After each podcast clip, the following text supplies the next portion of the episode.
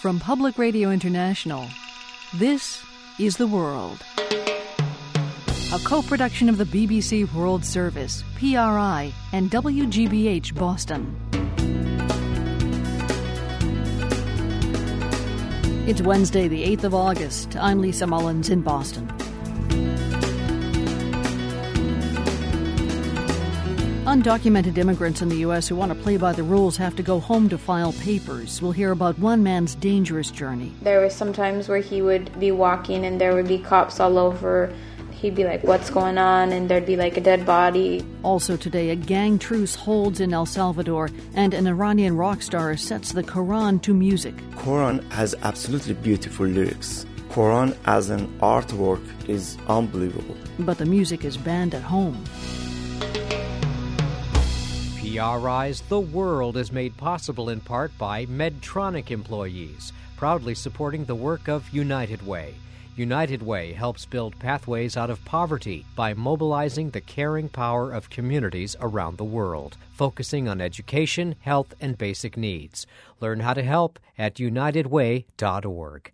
And by PBS Learning Media, providing accessible, on demand educational content to teachers nationwide. More information online at pbslearningmedia.org. I'm Lisa Mullins, and this is The World. There are conflicting reports today of heavy fighting in Syria's largest city, Aleppo. Government forces have entered one part of the city, and battles are being fought on the narrow streets. Both sides are claiming victories. Achilles Demetriou is in a northern section of Aleppo now. He's a freelance photojournalist, and he says people in Aleppo are expecting a larger assault, and they're desperate to get out many civilians already left. Uh, whoever is in Aleppo city right now is trying to get out. But you have to understand that many people, many civilians from Aleppo city that I talked to, they don't have the money to get out from the city. Gas prices, petrol prices during the last six months skyrocketed. Two days ago, I spoke with a, with a man in Aleppo city who told me that he sent his family away from the city, but he didn't have enough money to pay for his own ticket. So he's left back there in their house praying for the best. Um, Achilles, can you tell us about one particular person who you've met, perhaps one of the fighters or a civilian who's there around Aleppo? Okay, so uh, three days ago, I was taken inside Salaheddin area, and uh, there I had the opportunity to talk with a 19 year old medical student who joined the Free Syrian Army about nine months ago.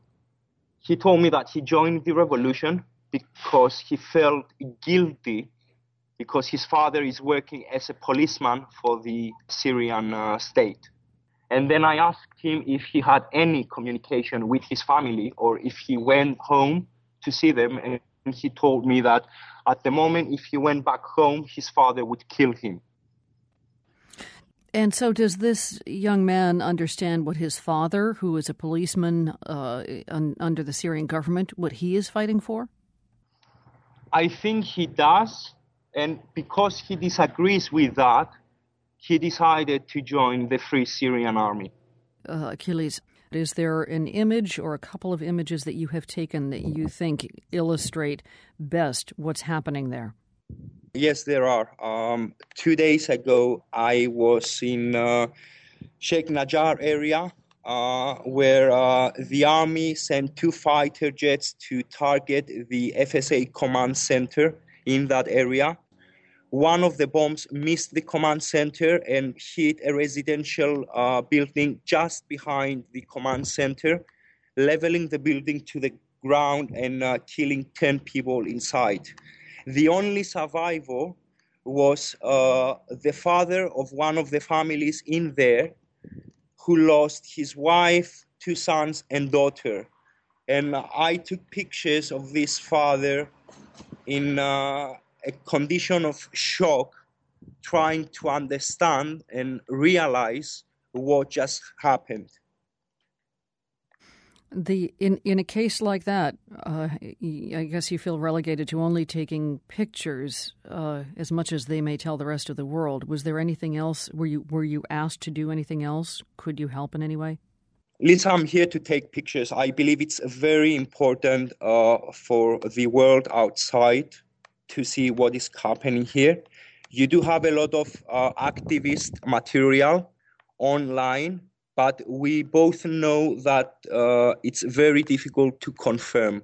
So I think at the moment, each journalist, photographer, videographer working for foreign media and is in Syria at the moment is very important to be here and uh, do the job he came in here to do. That's freelance photojournalist Achilles Demetriou in Aleppo. Aleppo has faced shelling since the Free Syrian Army rebels seized control of much of the city three weeks ago. The human rights group Amnesty USA has collected satellite images to document the use of heavy weaponry in and around Aleppo. Scott Edwards is Amnesty's Director of Crisis Prevention and Response in Washington we were very concerned with talks about some impending decisive battle in Aleppo, the Syria's largest city. So we wanted to do an assessment of what heavy military hardware was around there and essentially identify what the risk was to civilians. And if the actions of the security forces, if the unbridled nature in which they put down peaceful protests would transfer over into how they would conduct military operations in this populous city, uh, that's of great concern. There are some photos that show hundreds of black dots on the ground, which your military analysts call probable artillery impact craters. Do you know if those craters are near residential areas? And do you also have people on the ground right now from Amnesty who can confirm what you believe you're seeing? So near is a, relative term, of course. From the imagery, you can see that Aleppo is quite large. It's dense. It's the largest city in Syria. And certainly, by my estimation, the artillery impacts, the probable artillery impacts, appear quite close to civilian areas.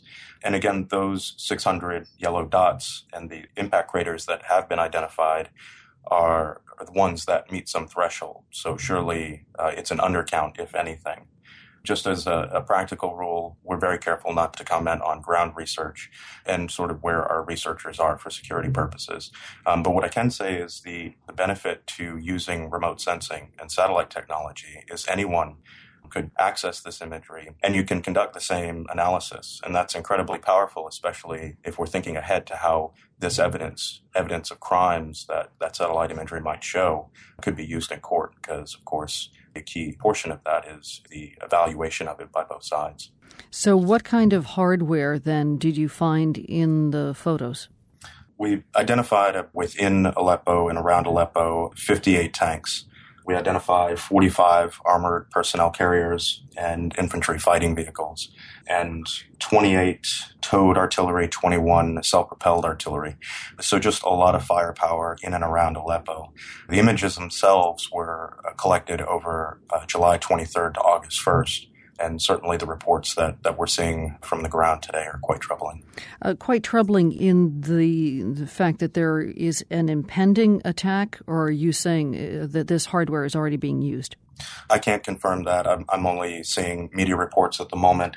What I can say is that the purpose of using this this technology, we want to make it very clear to actors on the ground whether this impending assault, this final decisive battle has begun today or will tomorrow or, or has a week ago, that whether UN monitors happen to be in Aleppo, that right now Syria is one of the most heavily imaged with satellites places on earth. People are watching and it's perfectly conceivable that we can recreate what units were operating where based on this imagery that's being collected almost daily. And we just want to make it very clear that all sides to the conflict have an obligation to, to protect civilians. And any actions, any use of, of hardware tactics that would fail to discriminate between civilians and legitimate targets, or even worse, the targeting of civilians and civilian infrastructure. We intend to document that. And just as what may constitute crimes against humanity that Amnesty has documented in its, its ground research, we ultimately want to see accountability and justice for these crimes. And it, it should be a forewarning to those involved in the conflict that we are watching. Thank you. Scott Edwards, Managing Director of Crisis Prevention and Response for Amnesty USA in Washington. Nice to speak with you. Thank you. About 150,000 Syrians have fled into Jordan in the year and a half of fighting. Jordan is overwhelmed. It's run out of space to house them. So now some of those Syrians are living in a tent city near the border. The refugees say they are enduring dust storms, scorpions, and shakedowns by camp workers, and their lives, they say, aren't a lot better than what they left behind in Syria. Dale Gavlak filed this report from the Zaatari camp. For more than 3,300 Syrian refugees, the desolate scratch of desert known as Zaatari camp is anything but home. A man named Abu Muhammad escaped from Dara, Syria, two weeks ago. Condition stays like this. They put us in buses and take us to the borders. We're going back to Syria. There we die quickly, here we die slowly. We need everything. We need to be treated as a humans because this is not a good condition to be treated. There's a constant dust laden wind that coats everything and everyone in sight, making it next to impossible to breathe or stay clean. The dust amplifies the misery of extreme heat by day and cold by night. And for refugees like 26 year old Um Nadia, the dust filled air is dangerous. She's pregnant and has asthma.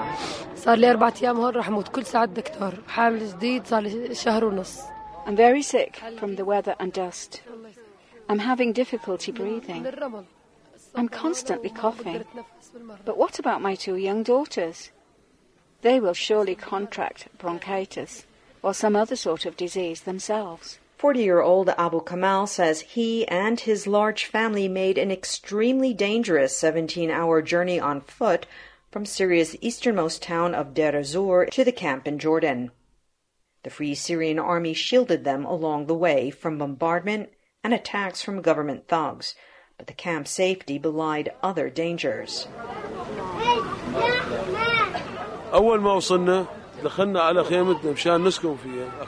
Once we arrived here, uh, they gave us the mattresses and the food supply, and we entered the tents. But we killed two scorpions. They have snakes. This is not the condition we used to. This is not the condition for kids. Uh, we can't go back to the tents. We're on strike here uh, because if we go to the thing, uh, tents, the, the kids will die. Other camp residents say workers have threatened to turn them over to Syrian security agents if they don't stop protesting the camp conditions.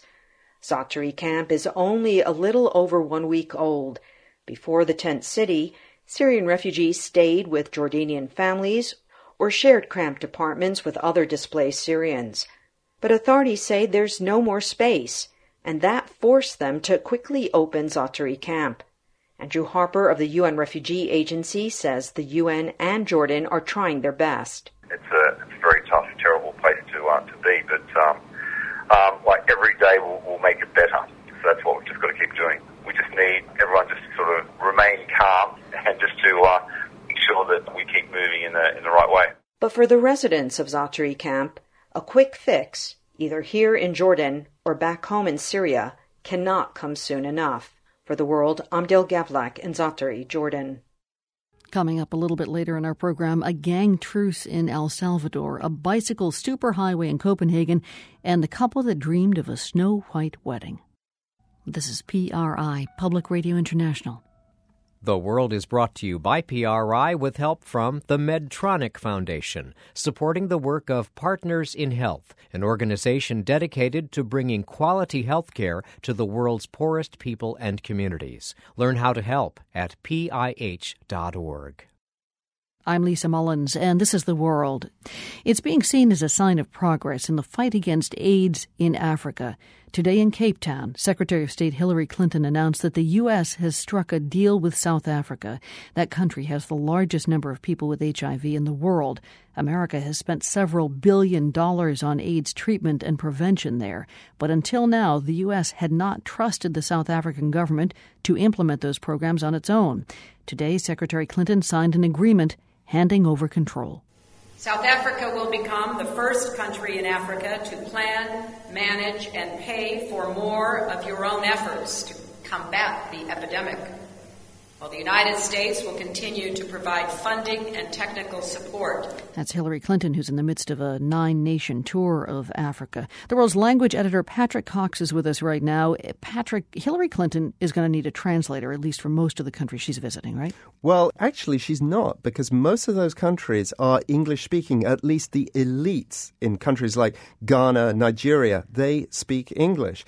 But let's be clear here most citizens of those countries do not speak English. And in Nigeria, there are more than 500 languages spoken. Okay, which brings us back to this issue of AIDS prevention. The issue of language within that context, one would think would present a tremendous problem in a place like Africa. Yeah, it's a huge problem, and it only has recently been recognized. I spoke to the head of a group uh, called Translators Without Borders, and she told me that she's visited villages in Africa where you can find brochures about AIDS prevention and safe sex and how to use a condom the brochures are in English or French or Portuguese or one of these colonial languages, and no one in the village speaks that language. Which is kind of surprising that they didn't think of that in the first place when they uh, distributed the brochures. So, what's the solution then? Well, in the big picture, there are some African nations that are starting to promote their own indigenous languages, and that's helpful. For example, in Ghana, they're talking about replacing English as the official language. It really is just talk.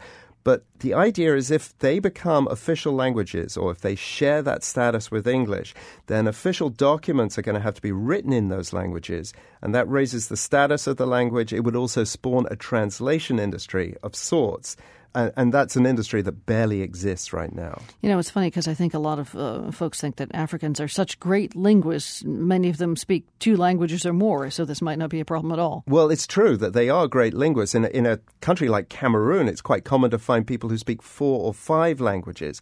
But that doesn't make you a translator. You need training to become a translator. You need, or you also need tools like dictionaries and glossaries of technical terms and you need to be online to access them. And outside of South Africa, all of that is lacking. That's at least the conclusion of a report commissioned by Translators Without Borders. And you spoke to the author of that report in the latest World in Words podcast, our weekly language podcast you put together, Patrick. So, what is uh, likely to happen as a result of these conclusions? Well, Translators Without Borders has begun a training program for translators in Nairobi, in Kenya. And, and they've started with Swahili translators simply because it's so widely spoken. There's about 40 million Swahili speakers. So there's that. There's also a project that teams up volunteer translators with Wikipedia and local mobile phone operators. The idea is to translate Wikipedia articles on subjects like malaria and AIDS and cholera into local languages and then make them accessible through people's phones. But of course, for the time being, there are nowhere near enough volunteers for that right now. Okay, the world's Patrick Cox. To hear that podcast conversation about the Translators Without Borders report on Africa, just go to theworld.org. Patrick, thank you. You're welcome, Lisa. It snowed yesterday in Johannesburg, South Africa, and Roy Maka and Monique Joubert, what did you guys do? We got married. You got married, and in fact, here's what it sounded like. I therefore pronounce you are husband and wife. That is Jacaranda FM's broadcast of your wedding. Now, Monique, we're not hearing from you because I guess you sort of lost your voice in all the excitement. Yes. Yes, that's about all you can squeeze out. Tell us exactly how this all came about. I understand it was kind of a combination of Mother Nature snowing in Johannesburg, which it rarely does, and uh, Monique's eager sister. It, it snowed about four years ago here in Johannesburg. And um, when it snowed, we said, well, we came up with the plan that the next time it snowed, we were going to get married. Not knowing that it was going to snow yesterday. Not knowing. I wonder if that was kind of like, you know, it'll be a cold day in hell type thing. no, I don't think so. so you really were sort of looking forward to it. You didn't think it was going to happen so fast, though. So then, Monique, your sister, called this radio station, Jacaranda FM, when the snow came, and what did she say? Well, basically, she told him that um, we're trying to get someone to help us to get married. Sorry about my voice. And uh, they helped her out and me out. Then the next thing we knew, the Jacaranda FM was calling us, and they were arranging the wedding to be done live on the air in their studios. Within how long a period of time? Within three hours, they had arranged everything. They had a minister there, we had a cake, she had a dress, Um, there was photographers. We had flowers. There was a car waiting for us to take us to bring us to the hotel. It was insane. So, Monique, if you can speak, did you not get to pick out your own dress? Did it? Did the one they picked out fit? I um could actually choose out of six options. So she brought quite a variety with her, and I could choose. And immediately when I saw the one, I knew that was the one. So it was pretty easy, I must say. I'm curious as to whether or not you felt like this was sort of all out of your hands, and maybe that's kind of liberating. Maybe on your wedding day, that's sort of what you wanted. Yeah, no, definitely. I, I must say, it, it's crazy. It went by so quickly. Someone was helping me putting on the dress. Someone was doing my hair. Someone was putting on makeup. Like all, oh, it was crazy. How about for you, Roy? What, what was it like on your end for the groom? It was nerve wracking. It was nerve wracking. Uh, um, I just pretty much stood around. Uh, we had been at work up until two o'clock in the afternoon, and then that's when we we saw the snow and decided we are going to do this. So we didn't have rings, um, and it was one of the things they were trying to get get through to the station, but you know, unfortunately, it didn't happen. But it's fine. We we had other rings on. She had her engagement ring, so we used that, and then I just had one of my rings that we used. That's right. Now this was very spontaneous, but you guys were already engaged. Um, so so you sort of had made your own vow to spend the rest of your life together, even without the snow. That's correct. Yes, we were actually planning to to get married um, in April, April May next year. Have you guys stopped to catch your breath and um, and kind of look at each other now and say, "Oh, we're married"? I wish we could actually. We I think we're gonna do it tonight. Show Monique's crying. Um, we haven't. It's been it's been insane. We got home last night after the wedding and we went straight to bed and fell asleep. We were exhausted, and I think tonight we we, we feel the same. It's been a long day. And Monique, for you, she's crying. She's crying. She can't talk right now. She can't talk anyway. Congratulations, man and wife, Roy Moka and Monique Joubert. Monique, are you changing your name, or are you going to keep Joubert? I'm changing it. She's changing it. So Monique Moka. That's correct. Good. You guys are great. Congratulations again and thank you. Thank you so much. We really appreciate everything. Thank you. You're listening to The World on PRI, Public Radio International.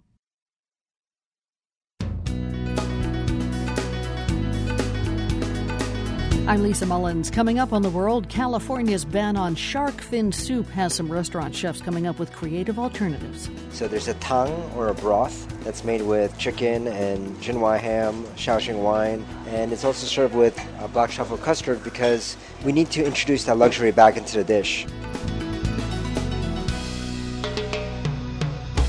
PRI's The World is made possible in part by Medtronic employees proudly supporting the work of United Way. United Way helps build pathways out of poverty by mobilizing the caring power of communities around the world, focusing on education, health, and basic needs. Learn how to help at unitedway.org. I'm Lisa Mullins, and this is The World, a co production of the BBC World Service, PRI, and WGBH in Boston.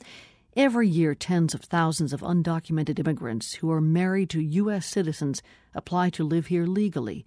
They have to return to their native countries to file the application. Then they wait.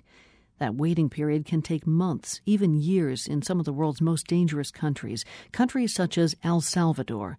Charlie Garcia was killed there last year while he was waiting for a decision in his case. Ambar Espinosa reports. Charlie Garcia entered the United States illegally 13 years ago. He made his way to Minnesota, found a job, married an American citizen, and had a son. But fearing he would be deported and permanently separated from his family, Garcia decided to play by the rules. When his son was six months old, Garcia returned to El Salvador to file paperwork. But because he had entered the United States illegally, Garcia was automatically barred from re entering the country for 10 years so he applied for a waiver. His sister Roxana says Garcia had been in El Salvador for a year, waiting for a decision in his case. Many of us even encouraged him to go back illegally. but he would say no. He always had faith that his paperwork would go through. He would say, I know that my paperwork will be approved. I know I'll rejoin my wife and see my son. But Charlie Garcia never saw his family again. Roxana Garcia remembers the morning one year ago when her brother made her pancakes here in their mother's house in Santa Ana. It was the last time she spoke to him. When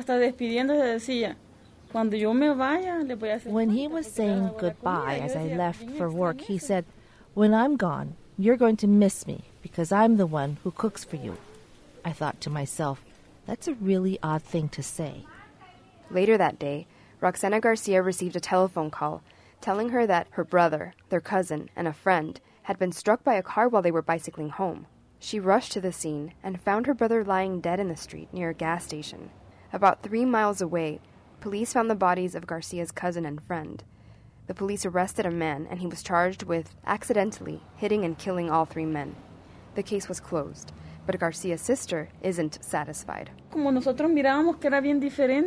wasn't an accident. It looked as if someone had shot Charlie. Roxana Garcia says when she found her brother's body, she saw bullet wounds in his head and his leg. She suspects he got caught in some random gang violence, and the authorities didn't want to investigate. El Salvador has the second highest murder rate in the world, and many of those murders are committed by gangs. An estimated 20,000 gang members terrorize the country with impunity. Santa Ana, where Garcia died, is one of El Salvador's most violent cities. Garcia's widow, Elisa, says her husband was afraid the entire time he was back there. There were some times where he would be walking and there would be cops all over. He'd be like, What's going on? And there'd be like a dead body by a tree or something, or Sometimes he'd hear gunshots when he was inside the house. What happened to Charlie Garcia is not an isolated case, according to Greg Chen. He's with the American Immigration Lawyers Association in Washington. Our lawyers have sent us literally dozens of examples of people who have been going through the regular process and have either been assaulted or kidnapped and killed.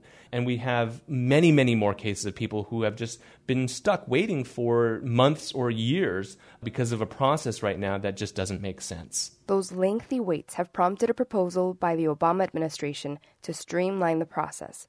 Under the plan, undocumented immigrants who marry U.S. citizens could file their waiver applications and wait for a decision in the United States. That's a bad idea, says Mark Krikorian. He's executive director of the Center for Immigration Studies, which supports tighter controls on immigration. If they apply for the waiver in the United States and they're turned down, then what do we do? Somebody has to go and look for them and remove them from the country, which frankly isn't going to happen. Krikorian says that while cases like Charlie Garcia's are tragic, they shouldn't be used to weaken the rules. It's hard to use individual sob stories as a rationale for changing the whole structure of immigration policy, and I'm afraid that's often what advocates end up doing. But Charlie Garcia's widow, Alyssa, says she hopes the proposed rule change would prevent others from experiencing such a terrible loss. A decision on the rule is not expected before the end of the year. For the world, I'm Ambar Espinosa. Two of El Salvador's most notorious street gangs got their start in California the Mara Salvatrucha, or MS 13, and its rival, the 18th Street Gang, were both created by immigrants who had fled El Salvador's civil war decades ago. This past March, the Salvadoran branches of the gangs brokered a truce with help from the Catholic Church. Since then, El Salvador's murder rate has gone down. Alex Sanchez is a former member of the gang MS 13. He now directs Homies Unidos it's a Los Angeles based group that works with Salvadoran gang members. Sanchez says that the truce back home has reverberated in Los Angeles. It's had a psychological impact because many individuals from those gangs that are immigrants that might be facing deportation or in currently in process of deportation, they are looking at this as just an opportunity for them to be able to go to, back to their country without fear and persecution by rival gangs or vigilante groups. Does this mean that there are gang members in Los Angeles who now feel it is safer, regardless of the story that we just heard? It is safer to go home? In some ways, it is. Many individuals that are being deported, they applaud the fact that in their home countries, you know, they can walk peacefully, or at least right now, you know, there is this truce. What did the two gangs agree to, and how are they standing by their promises? They have uh, agreed to maintain lines of communication with each other and also stopping forced recruitment as well as violence around the school area. So, why would gang organizers and the gang members from the upper rank to the lower agree to something like this? Well, this has happened really organically. At the same time, there's been a harsh, oppressive policies implemented throughout Central America. The zero tolerance initiatives that basically put many of these individuals in prisons for just basically having tattoos and you've seen the massacres uh, recently in, in, February in Comayagua in Honduras, where 354 members of uh, gangs were burned to death in a cell block. When you were a member of uh, MS 13, how long were you part of the gang? Since I was 14, and I'm 42 now, so you could say over 20 years you know, it's been a long haul, and and I've gotten to realize that uh, you know I could bring back something back to the community, and that's why I'm part of this organization called Homies Unidos. Uh, Homies Unidos, which is the organization that you run right now. So you work uh, very closely with Salvadoran gang members. I don't know to what extent you tell them about your own experience, but did you leave the gang when you were still in El Salvador or after you got here to the U.S.? The misconception is that this gang started in El Salvador. Uh, this gangs originated in Los Angeles, in the streets of Los Angeles, by immigrant kids, for the most part being Central American, primarily Salvadorans. I did get deported to El Salvador in 1994. I came to the United States back, and that's when uh, you know I was able to talk to some of the folks that I knew in the gang, and they gave me the pass to be able to not be engaged in all of their negative activities because I was also a single father and I was taking care of my son. And then eventually I was introduced to what gang intervention work is. You said that you wanted to get out of the gang because you had a son. I wonder what it's like for other gang members because it's so much a part of their identity. It is power. In some cases, it's kind of everything that you have. What do you say to gang members in LA who are reluctant to get out because they don't have anything else to go to?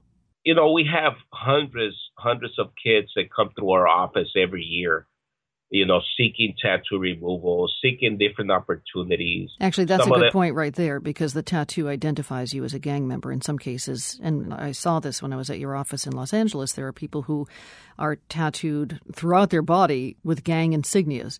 And so what you're doing is to helping to fund the removal of those tattoos. Uh, yes, and you're not just shedding your skin, you're shedding your inside of your heart, you know, because you believed in something so much that you were willing to give your life or kill for letters and numbers. And now you've gotten to a place where you realize that what that meant wasn't who you are, and you need to be guided to understand the process that it takes to to uh, changing your mindset about what you believe so much in. Alex, do you mind my asking how old your son is now? My son just graduated from high school. I have three other children. You know, one just turned one year old. To what extent, though, I wonder, do you feel like in LA the lure of gangs is still there for people like your kids? I had to fight all the time with my sons, you know, because they were so attractive to the, the music, the movies, the glamorizing of gangs. And, you know, I had to really be on top of it and, you know, always had to tell them my experience in it.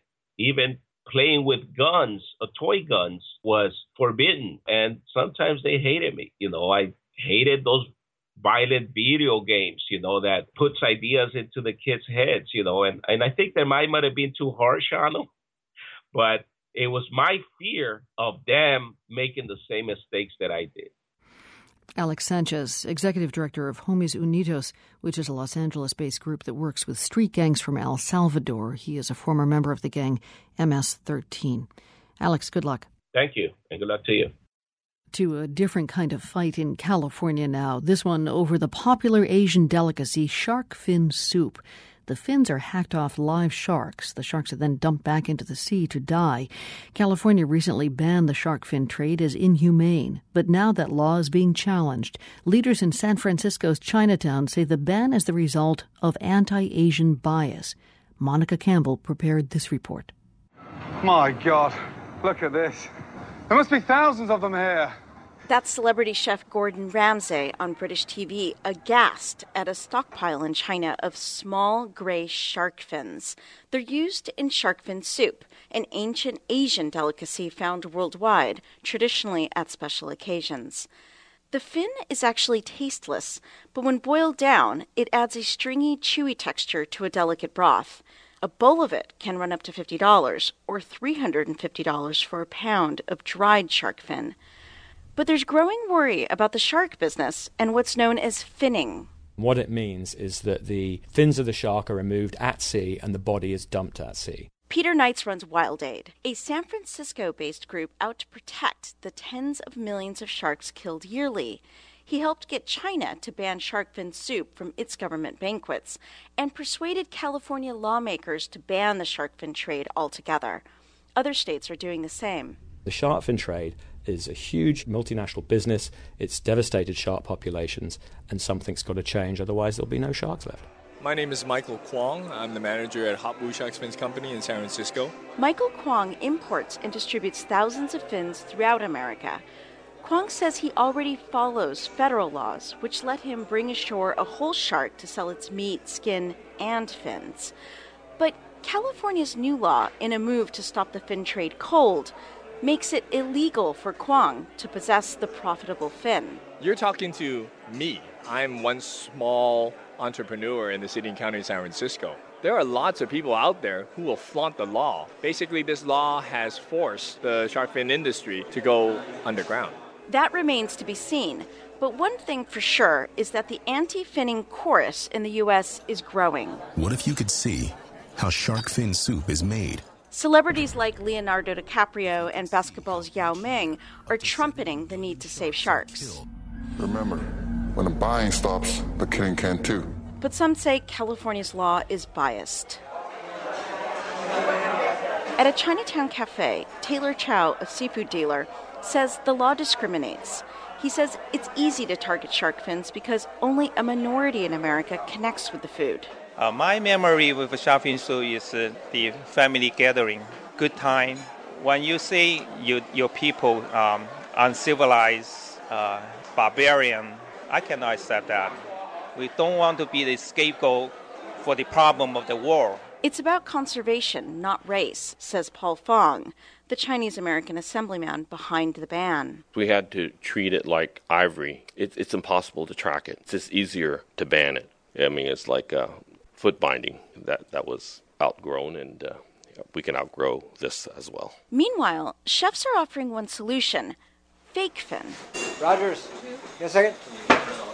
Meet Corey Lee, the young chef owner of San Francisco's exclusive Benu restaurant. His dish? It's a variation on a, on a, traditional Cantonese version of a shark fin soup. The interesting thing about what we serve is that the actual shark fin is faux. So there's a tang or a broth that's made with chicken and Jinhua ham, Shaoxing wine, and it's also served with a black truffle custard because we need to introduce that luxury back into the dish. Chef Lee's faux fin is part of a $180 tasting menu.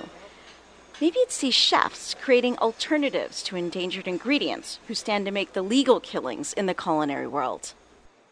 For the world, I'm Monica Campbell in San Francisco.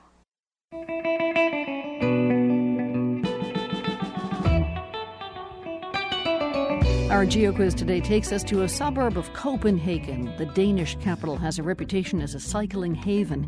In fact, its urban planning is based on the needs of cyclists. There's even a word for it Copenhagenization. And the government wants to encourage suburban commuters to bike to work.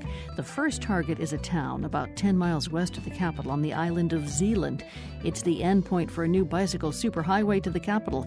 Can you guess the name of this Danish suburb? The answer's coming up in just about a minute.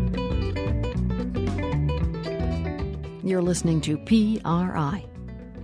The World is brought to you by PRI with support from PBS Learning Media, providing accessible, on demand educational content to teachers nationwide. Thousands of resources at your fingertips from PBS Learning Media. More information online at pbslearningmedia.org. I'm Lisa Mullins, and this is The World. Coming up, an Iranian musician wants to rock the Quran. We're going to answer our geo quiz first, though, today. The suburb of Copenhagen we're looking for is Albertslund. It's the first route in a network of 26 bicycle superhighways that will connect the capital to its suburbs. Now, this is a country that has nearly twice as many miles of bike paths as it has coastline. And Frits Bredal from the Danish Cyclists Federation says this extension is only the beginning. We spoke to him from Copenhagen's Queen Louise Bridge, which 40,000 cyclists cross every day. He says they're not creating bike superhighways from scratch. The superhighways, it's an English term which doesn't completely translate.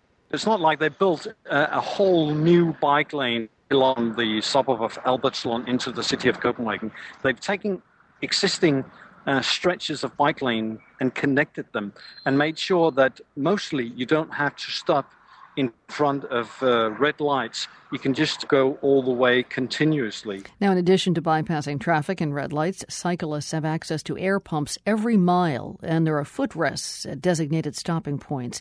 These perks are just some of the ways that Denmark encourages the biking culture. It's common to see everybody from businessmen in suits to young women dressed up for a night out on the town using bikes to get around. What's unusual about the Danish bike culture is that it's so normal, as opposed to most other countries where you either bike to exercise or you bike as a political statement to show you want sustainable transportation. In Denmark, it's not a statement to, to bike. The overwhelming uh, reason people bike here in Copenhagen is simply because it's nice and easy, it's convenient. Well, biking may be more convenient than waiting for a crowded bus. The sheer number of cyclists in the city can lead to other problems bike traffic. You do have an enormous number of people, and it's uh, sometimes uh, you have to uh, fight for your right and for your space on the bicycle lane here. It's uh, there's simply a certain degree of bike congestion. But Bredal considers it a small price to pay. In fact, he's looking forward to welcoming even more cyclists to the city. The superhighways are just beginning now. We'll be expanding, and we are convinced that it will help even more people to bike to work. You have to remember that. Uh, with the new electrical bikes, which are also becoming more and more popular, you can easily bike like 20, 25, or 30 kilometers from one of the suburbs into the uh, city center of Copenhagen.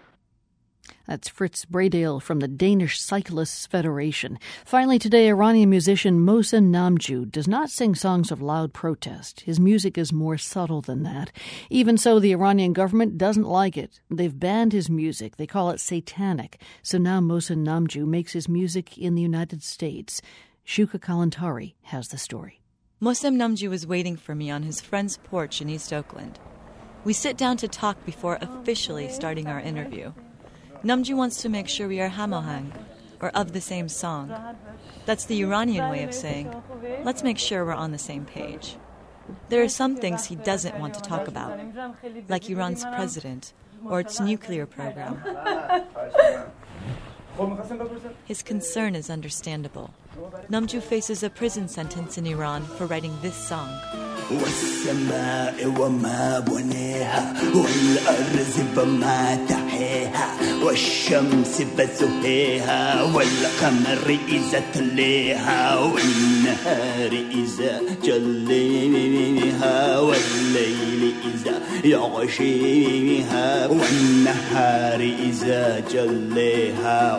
The song is called Shams, meaning sun in Arabic. Namjoo mixes Western rock music with verses from the Quran, which can be kind of sensitive in a conservative Islamic republic.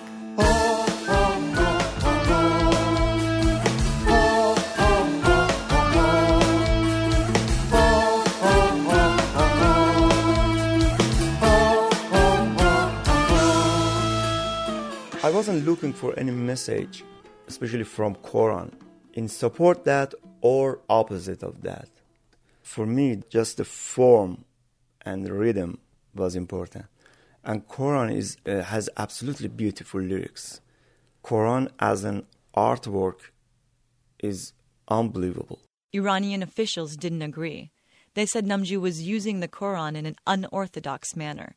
So in 2009, shortly before the Green Movement protests broke out, he was tried, convicted, and sentenced to five years in prison. Luckily, he wasn't in Iran at the time. He was producing an album in Treviso, Italy, when he heard the news. I wasn't sad about being named as Satan. It was a joke for me, but uh, to get this news that I'm not gonna be in Iran anymore, it was very, very sad. And I can remember the first night I was just crying until sunrise. Namjoo has never gone back. He knew government officials there didn't like his music because they didn't let him release most of his albums in Iran. But he never thought his music would land him in jail. His first album, Toranj, is a fusion of 13th and 14th century Persian poetry and classic rock. Famous rock melodies by Deep Purple, by Leonard Cohen, or by many, many other musicians. But the lyrics was by old Iranian poets like Hafiz, Sadi, Attar, and the others. The song Rusarbene is a famous Rumi poem set to music inspired by Stevie Ray Vaughan.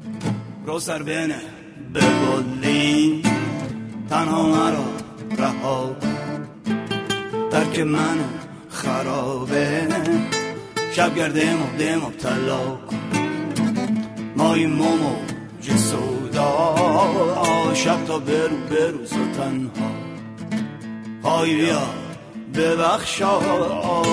های برو جفا Iran's government gave the album a mixed review. Namjoo got permission to release the CD, but the Ministry of Culture and Islamic Guidance also banned it. Namjoo says his publisher must have cut a deal with government officials because he never made any money from the album. In uh, 1386 or uh, 2007, Toranj was the best seller between all albums in Iran. But I got nothing as benefit of that. Namjoo's new album, 13.8, will be released next month. He says immersing himself in music helps him deal with the pain of missing his family, especially his mom. Namjoo says he talks to her on the phone and sometimes she tries to talk him into giving up his music so that maybe one day he could return to Iran without going to jail. Even now, right now, when I'm talking to my mother, uh, she's just hoping to maybe change my field and change my life to work as a doctor or engineer or or anything but an Iranian rock star. For the world, I'm Shuka Kalantari. East Oakland, California. دست بردار از این میکده سر به سری پای بگذار به اون راهی که You can see a music video for Mohsen Namjoo at theworld.org from the Nan and Bill Harris studios at WGBH in Boston. I'm Lisa Mullins, and we're back tomorrow. The World is a co production of the BBC World Service, PRI, and WGBH, supported by the Bill and Melinda Gates Foundation, dedicated to the idea that all people deserve the chance to live healthy, productive lives. GatesFoundation.org. The Luce Foundation's Henry R. Luce Initiative on Religion and International Affairs by the Skoll Foundation, supporting social entrepreneurs and their innovations to solve the world's most pressing problems at skoll.org and the John D. and Catherine T. MacArthur Foundation, committed to building a more just, verdant, and peaceful world. MacFound.org. PRI, Public Radio International.